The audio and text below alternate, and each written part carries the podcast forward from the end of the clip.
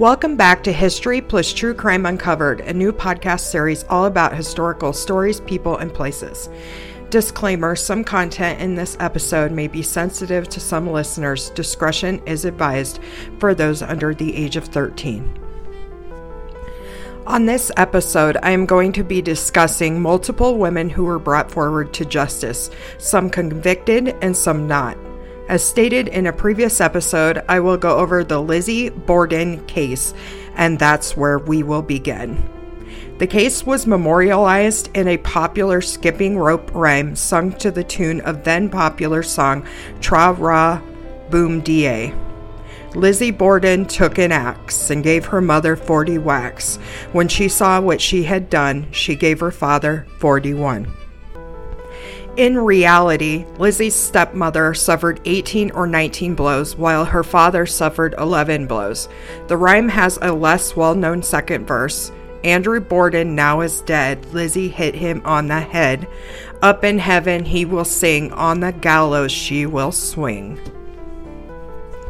Lizzie Andrew Borden was an American woman who was tried and acquitted of the August 4, 1892 axe murders of her father and stepmother in Fall River, Massachusetts. No one else was charged in the murders, and despite ostracism from other residents, Borden spent the remainder of her life in Fall River. She died of pneumonia at the age of 66, just days before the death of her older sister, Emma. The Borden murders and trial received widespread publicity throughout the United States, and along with Borden herself, they remain a topic in American popular culture to, to the present day. They have been depicted in numerous films, theatrical productions, literary works, and fulcrums that are still very well known in the Fall River area. Lizzie Andrew Borden was born on July 19, 1860, in Fall River, Massachusetts, to Sarah Anthony Borden, maiden name Morse, who lived from 1823 to 1863, and Andrew Jackson Borden, who lived from 1822 to 1892. Her father, who was of English and Welsh descent, grew up in a very modest surroundings and struggled financially as a young man, despite being the descendant of wealthy and influential local residents. Andrew eventually prospered in the manufacture and sale of furniture and ca- caskets, then became a successful property developer. He was a director of several textile mills and owned considerable commercial property. He was also president of the Union Savings Bank and a director of the Durfee Safe Deposit and Trust Company. At his death, his estate was valued at $300,000 or $10,146,890 in 2023. Despite his wealth, Andrew was known for his frugality. For instance, the border Borden residence lacked indoor plumbing, even though at the time it was a common accommodation for the wealthy. The house stood in an affluent area, but the wealthiest residents of Fall River, including Andrew's cousins, generally lived in the more fashionable neighborhood, The Hill, which was further from the industrial areas of the city. Lizzie and her older sister, Emma Lenora Borden, born 1851, died 1927, had a relatively religious upbringing and attended Central Congregational Church. As a young woman, Lizzie was very involved in church activities, including teaching Sunday school to the children of recent immigrants in the United States.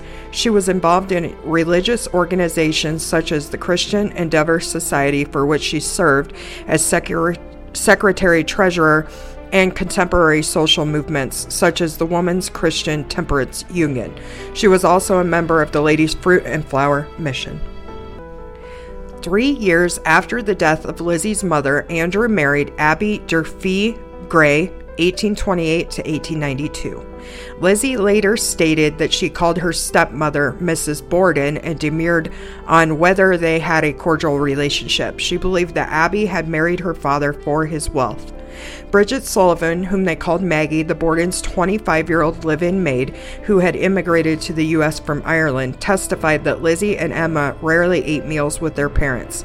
In May 1892, Andrew killed multiple pigeons in his barn with a hatchet, believing that they were attracting local children to hunt them. Lizzie had recently built a roost for the pigeons, and it had been commonly recounted that she was upset over his killing of them, though the veracity of this has been disputed. A family argument in July 1892 prompted both sisters to take an extended vacation in New Bedford. After returning to Fall River a week before the murders, Lizzie chose to stay in a local rooming house for four days before returning to the Borden residence. Tension had been growing within the Borden family in the months before the murders, especially over Andrew's gifts of real estate to various branches of Abby's family.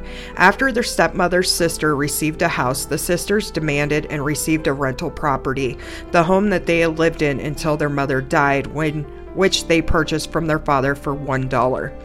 A few weeks before the murders, they sold the property back to their father for $5,000 or $170,993 in 2023. The night before the murders, John Morse, Lizzie and Emma's maternal uncle, visited and was invited to stay for a few days to discuss business matters with Andrew, leading to speculation that their conversation, particularly about property transfer, may have aggravated an already tense situation. For several days before the murders, the entire household had been violently ill. A family friend later speculated that mutton left on the stove to use in meals over several days was the cause. Abby had feared poison given that Andrew had not been a popular man in Fall River. Morse arrived in the evening of August 3rd and slept in the guest room that night. After breakfast the next morning, at which Andrew, Abby, Morse, and Sullivan were present, Andrew and Morse went to the sitting room where they chatted for nearly an hour. Morse left around 8:48 a.m. to buy a pair of oxen and visit his niece in Fall River, planning to return to the Borden home for lunch at noon. Andrew left for his morning walk sometime after 9 a.m. Although the cleaning of the guest room was one of Lizzie and Emma's regular chores, Abby went upstairs sometime between 9 a.m. and 10:30 a.m. to make the bed. According to the forensic investigation, Abby was facing her killer at the time of the attack. She was first struck on the side of the head with a hatchet, which cut her just above the ear, causing her to turn and fall face down on the floor, creating contusions on her nose and forehead. Her killer then struck her multiple times, delivering 17 more direct hits to the back of her head, killing her. When Andrew returned at around 10:30 a.m., his key failed to open the door, so he knocked. Sullivan went to unlock the door, finding it jammed. She uttered a curse. She would later testify that she heard Lizzie laughing immediately after this. She did not see Lizzie, but stated that the laughter was coming from the top of the stairs.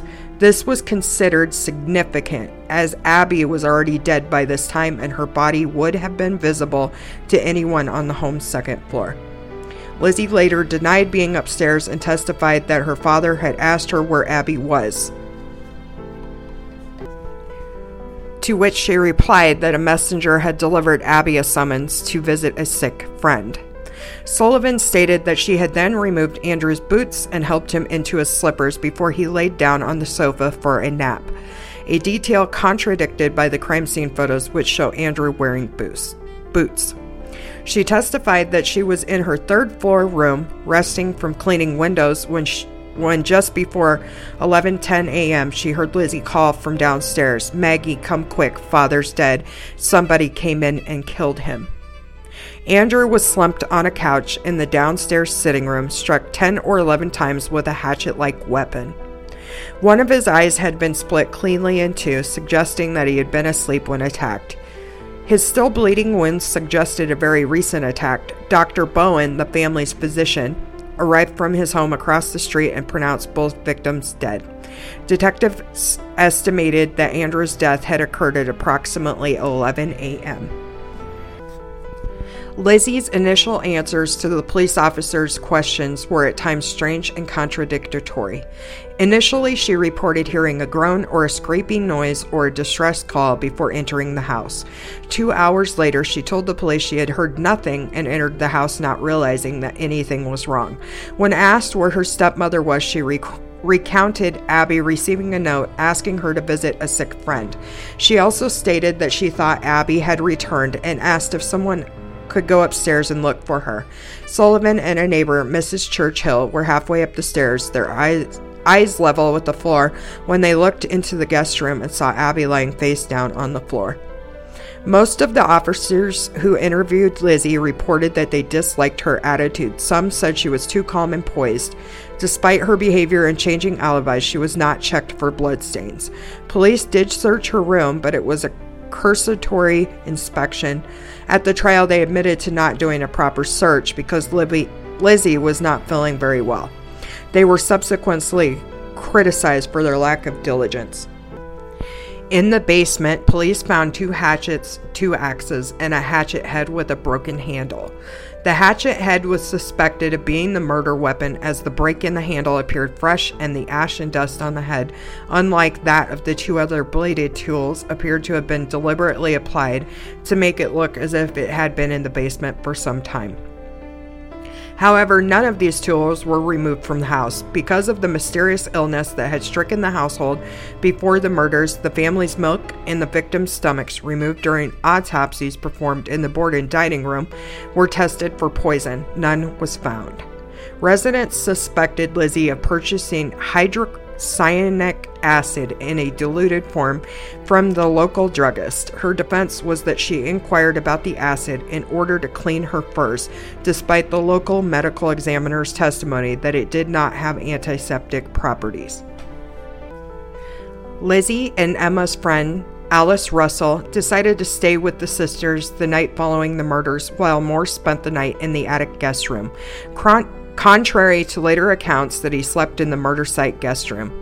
Police were stationed around the house on the night of August 4th, during which an officer said he had seen Lizzie enter the cellar with Russell, carrying a kerosene lamp and a slop pail. He stated he saw both women ex- exit the cellar, after which Lizzie returned alone, though he was unable to see what she was doing. He stated it appeared she was bent over the sink. On August 5th, Morse left the Borden residence and was mobbed by hundreds of people. Police had to escort him back to the house. The following day, police conducted a more thorough search of the house, inspecting the sisters' clothing and confiscating the broken handled hatchet head. That evening, a police officer and the mayor visited the house, and Lizzie was informed that she was a suspect in the murders. The next morning, Russell entered the kitchen to find Borden tearing up a dress. She explained that she was planning to put it on the fire because it was covered in paint. It was never determined whether it was the dress she had been wearing the day of the murders. Lizzie appeared at the inquest hearing on August 8th. Her request to have her family attorney present was refused under a state statute providing that an inquest must be held in private. She had been prescribed regular doses of morphine to calm her nerves, and it is possible that her testimony was affected by this. Her behavior was erratic, and she often refused to answer a question even if the answer would be beneficial to her. She often contradicted herself and provided alternating accounts of the morning in question, such as saying she was in the kitchen reading a magazine when her father arrived home, then saying she was in the dining room doing some ironing, and then saying she was coming down the stairs. The district attorney was very aggressive and confrontational. On August 11th, Lizzie was served with a warrant of arrest and jailed. The inquest testimony, the basis for the modern debate regarding Lizzie's guilt or innocence, was later ruled inadmissible at her trial in June 1893. Contemporary newspaper articles noted that Lizzie possessed a stolid demeanor and bit her lips, flushed and bent toward Attorney Adams. It was also reported that the testimony provided in the inquest had caused a change of opinion among her friends who had heretofore strongly maintained her innocence. The inquest received significant press attention nationwide, including an extensive three page write up in the Boston Globe. A grand jury began hearing evidence on November 7th, and Borden was indicted on December 2nd. Lizzie's trial took place in New Bedford starting on June 5, 1893. Prosecuting attorneys were Hosea M. Knowlton and future United States Supreme Court Justice William H. Moody. Defending were Andrew V. Jennings, Melvin O. Adams, and former Massachusetts Governor George D. Robinson. Five days before the trial's commencement on June 1st, another axe murder occurred in Fall River. This time, the victim was Bertha Manchester, who was found hacked to death in her kitchen. The similarities between the Manchester and Borden murders were striking and noted by jurors. Jose Correia de Mello, a Portuguese immigrant, was later convicted of Manchester's murder in 1894 and was determined to not have been in the vicinity of Fall River at the time of the Borden murders. A prominent point of discussion in the trial and press coverage of it was the hatchet head fan found in the basement, which was not convincingly demonstrated by the prosecution to be the murder weapon. Prosecutors argued that the killer had removed the handle because it would have been covered in blood. One officer testified that a hatchet handle was found near the hatchet head, but another officer contradicted this. Though no bloody clothing was found at the scene, Russell testified that on August 8, 1892, she had witnessed Lizzie burn a dress in the kitchen stove, saying it had been ruined when she brushed against wet paint. During the course of the trial, defense never attempted to challenge this statement. Lizzie's presence at the home was also a point of dispute during the trial. According to testimony, Sullivan entered the second floor at around 10:58 a.m. and left Lizzie and her father downstairs. Lizzie told several people that at this time she went into the barn and was not in the house for 20 minutes or possibly half an hour. Hyman Lubinsky testified for the defense that he saw Lizzie leaving the barn at 11:03 a.m. and Charles Gardner confirmed the time. At 11:10 a.m., Lizzie called Sullivan downstairs, told her Andrew had been murdered, and ordered her not to enter the room. Instead, Lizzie sent her to get a doctor. Both victims' heads had been removed for during the autopsy, and the skulls were admitted as evidence during the trial and presented on June 5, 1893. Upon seeing them in the courtroom, Lizzie fainted. Evidence concluded that she had sought to purchase prussic acid or hydrox sorry, hydrogen cyanide, purportedly for cleaning a sealskin cloak from the local druggist on the day before the murders. The judge ruled that the incident was too remote in time to have any connection. The presiding Associate De- Justice, Justin Dewey, who had been appointed by Robinson when he was governor, delivered a lengthy summary that supported the defense as his charge to the jury before it was sent to deliberate on June 20th, 1893. About an hour and a half of deliberation, the jury acquitted Lizzie Borden of the murders. Upon exiting the courthouse, she told reporters she was, quote, the happiest woman in the world, end quote. Odd, right? The trial had been compared to the later trials of Bruno Hauptmann, Ethel and Julius Rosenberg, and O.J. Simpson as a landmark in publicity and public interest in the history of American legal proceedings. After the trial, the Borden sisters moved into a large modern house in the Hill neighborhood in Fall River. Around this time, Lizzie began using the name Lizbeth A. Borden. At their new house, which Lizbeth dubbed Maplecroft, they had a staff that included live in maids, a housekeeper, and a coachman. Because Abby was ruled to have died before Andrew, her estate went first to Andrew, then at his death passed to his daughters as part of his estate. A considerable settlement, however, was paid to settle claims by Abby's family. Despite the acquittal, Lizzie was ostracized by Fall River society. Her name was again brought into the public eye when she was accused of shoplifting in Providence, Rhode Island in 1897. In 1905, shortly after an argument over a party that Lizbeth had given for actress Nance O'Neill, Emma moved out of the house and never saw her sister again. Lizzie was ill in her last year following the removal of her gallbladder. She died of pneumonia on June 1, 1927, in Fall River at the age of 66. Funeral details were not published and few attended. Nine days later, Emma died from chronic nephritis in a nursing home in Newmarket, New Hampshire, having moved to this location in 1923 both for health reasons and to avoid renewed attention following the publication of another book about the murders.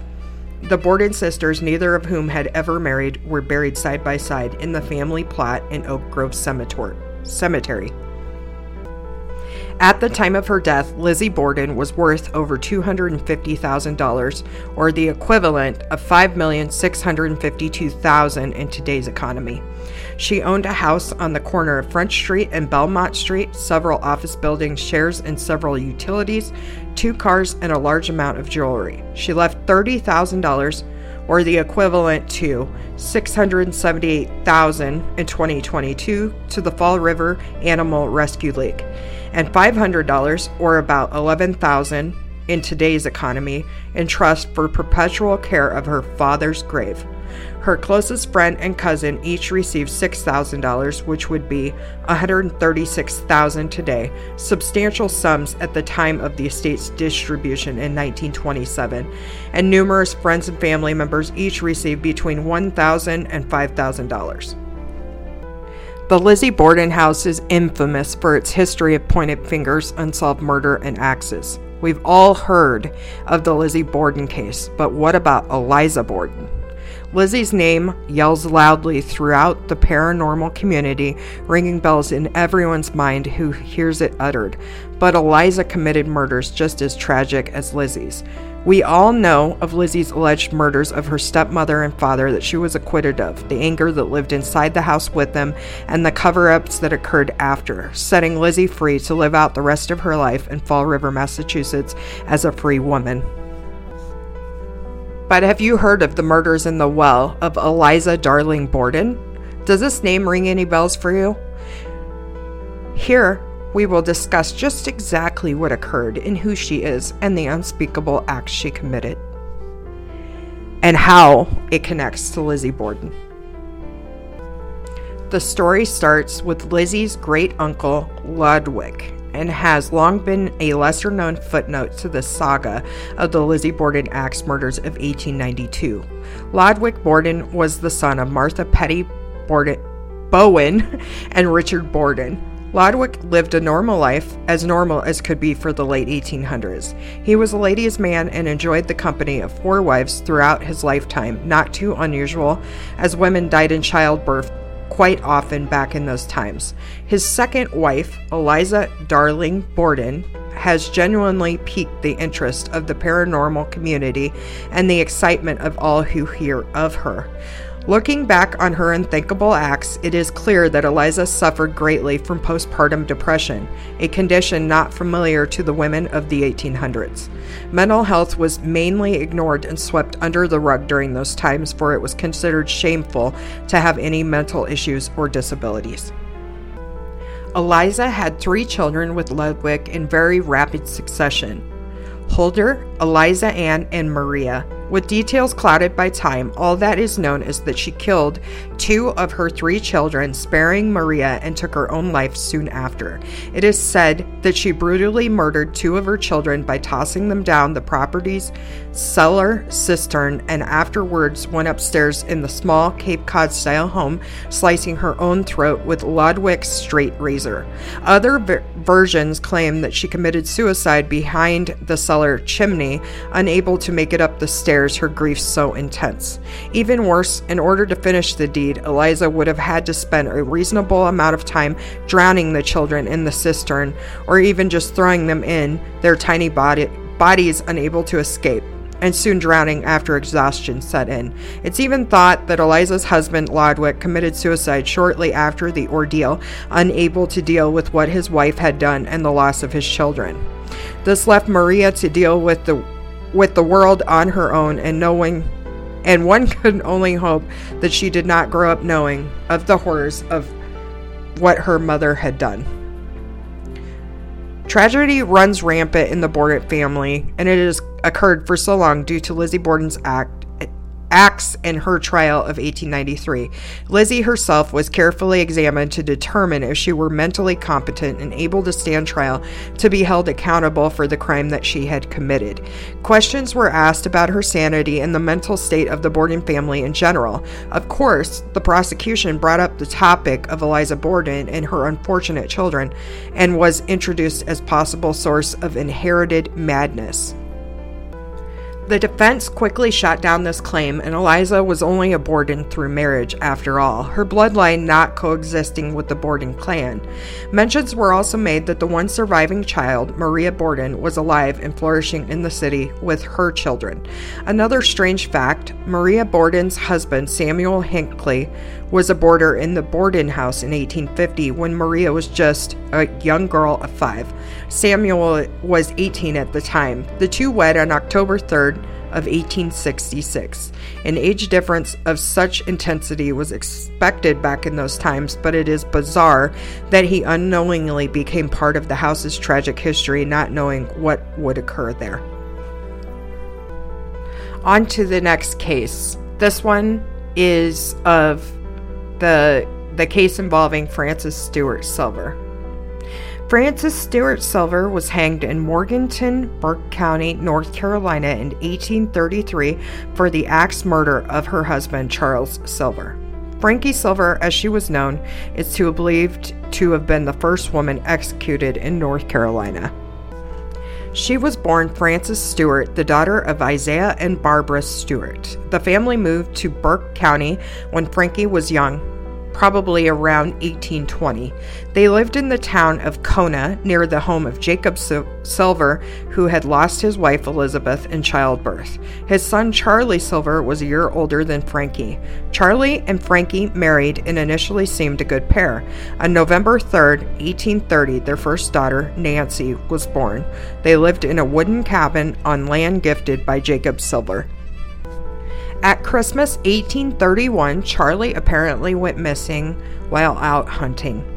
A search party could not find him. Jack Cullis decided to investigate while Frankie was in the village. In January of 1832, Cullis found bones in the fireplace and bloodstains on the floor.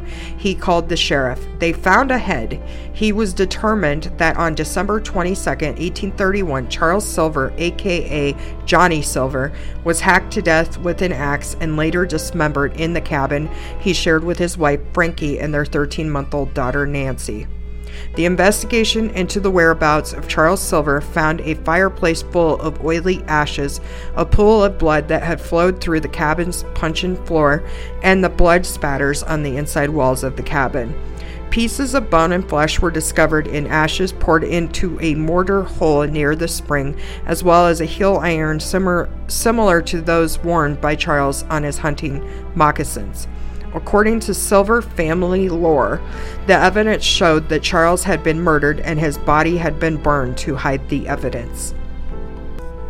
Shortly after the murder, suspicion fell on Charles's wife, Frankie, her mother, Barbara Stewart, and her brother, Jackson Blackstone Stewart. All three were arrested. Barbara and Blackstone Stewart pled not guilty before a magistrate on January 17, 1832, and were discharged.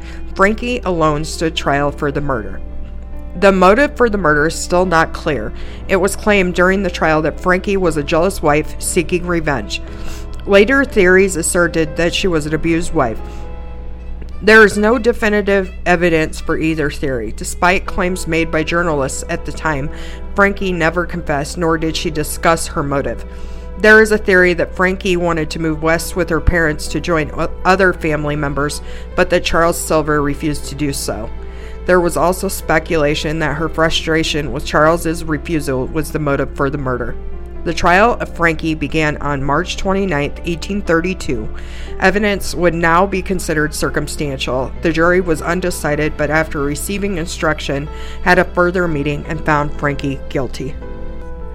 Frankie could either be interpreted as a family ties murderer for the possibility that she manipulated family members to help kill her husband, or a battered woman murderer for the possibility that she killed him in self defense during one of the beatings he would give her. Whatever happened that night inside the family cabin remains a mystery. It is probable that she was a victim of abuse from her husband due to the fact that a petition was signed by townswomen and several members of the all male jury in Frankie's favor. However, this petition did not sway the governor. Another reason this will always remain a mystery is because as Frankie was asked about her last words, legend has it her father yelled out from the crowd, quote, Die with it in you, Frankie, end quote. This made some believe, along with them helping her escape, that family members were involved in the killing of Charles Silver. During the time between her sentencing and hanging, Frankie was broken out of jail by someone who entered by the way of one of the basement windows. With the aid of false keys, this person opened the doors leading to the prisoner's apartment. Frankie was arrested again seven days later in Henderson County, walking behind her father's wagon heading to Tennessee. When taken, she was also dressed in men's clothing and her hair had been cut short. Her father and uncle were jailed as accessories to her escape. Frankie was hanged at Morganton, North Carolina on Friday, July 12, 1833. Frankie's father had intended to bring his daughter's body home and bury it in the family burial plot. However, extreme heat and humidity in North Carolina that year forced him to bury it in an unmarked grave behind the Buckhorn Tavern a few miles west of Morganton. For many years, the exact location of the grave was unknown, but it is now believed to be in a remote corner of present day DeVault Farm. In 1952, a granite stone marking the probable location of the grave was placed by Beatrice Cobb, editor of the Morganton newspaper. The marker misspells Frankie's married name as Silvers. And next, we'll talk about Lizzie Holliday, not to be confused with Lizzie Borden. Yes, this was another Lizzie who possibly got away with her crimes. She lived from 1859 to June 28, 1918.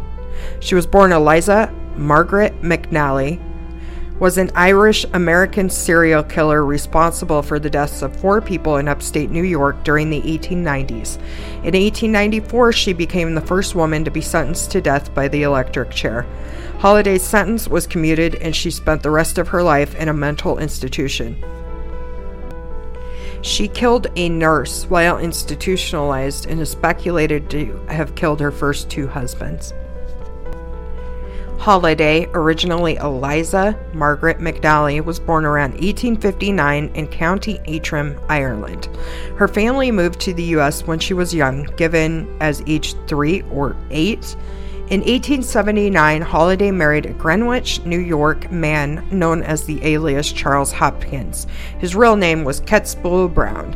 They are said to have had one son who ended up institutionalized. In 1881, after Hopkins' death, she married pensioner Artemus Brewer, but he also died less than a year later. Her third husband, Hiram Parkinson, left her within a year, the first year of their marriage. Holliday went on to marry George Smith, a war veteran who had served with Brewer.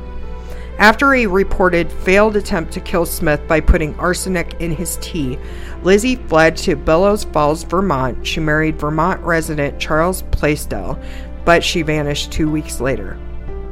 In the winter of 1888, Holliday resurfaced in Philadelphia at a saloon on 1218 North Front Street that was run by the McQuillans, friends she knew from Ireland. Going by the name Maggie Hopkins, Holliday set up a shop but was later convicted of burning it down for the insurance money. She was sentenced to two years at Philadelphia's Eastern State Penitentiary. In 1889, now going by the name Lizzie Brown, she became the housekeeper for Paul Holliday, a twice widowed 70 year old farmer living in Burlingham, New York, with his sons. Their marriage was marred by what Holliday described as Lizzie's sporadic spells of insanity. Within two years, the Holliday family's house and barn burned to the ground, and she was suspected of setting the fires.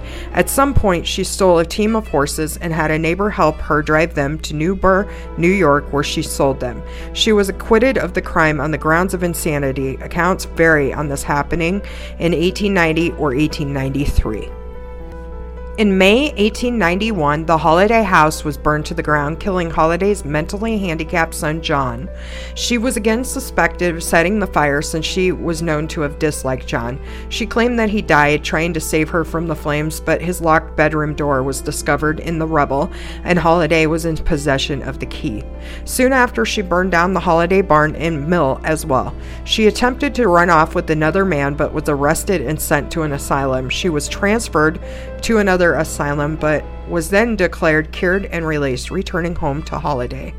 Paul Holliday disappeared that August. She claimed he had gone to a nearby town to do masonry work. Following the neighbor's suspicions that something was not right about her story, a search warrant was obtained, and on September 4th, the bodies of two women were found buried in hay in a barn. Both had been shot, the women were later identified as Margaret and Sarah McQuillan, New York residents who were part of the family Lizzie had stayed with in Philadelphia.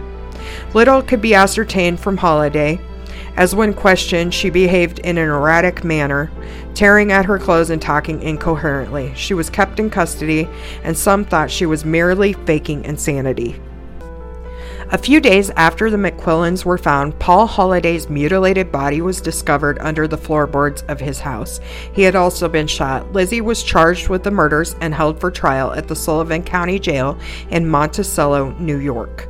During her first few months there, she refused to eat, attacked the sheriff's wife, set fire to her own bed, ironic, tried to hang herself, and cut her own throat with blo- broken glass, about which she said, quote, I thought I would cut myself to see if I would bleed. End quote.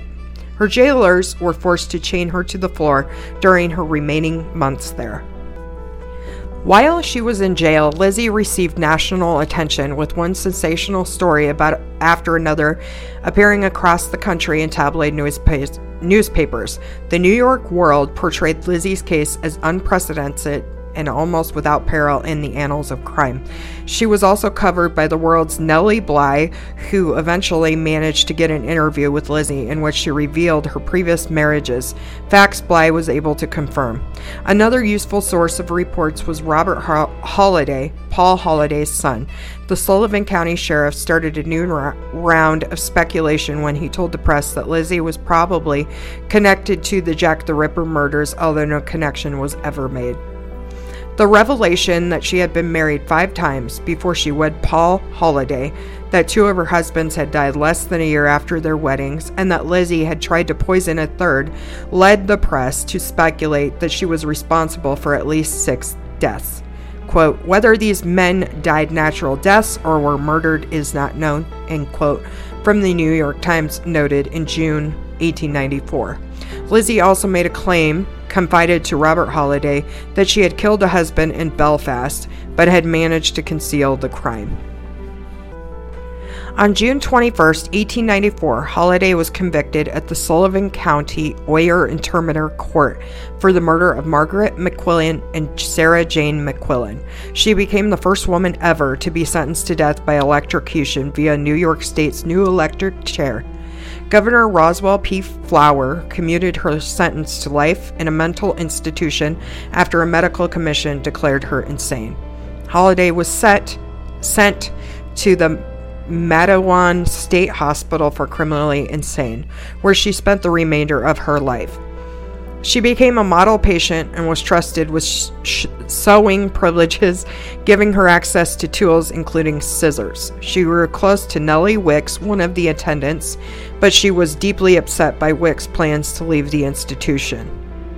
In 1906, she killed Wicks by stabbing her 200 times with a pair of scissors. Holliday died of Bright's disease on June 28, 1918, after spending nearly half her life in the asylum.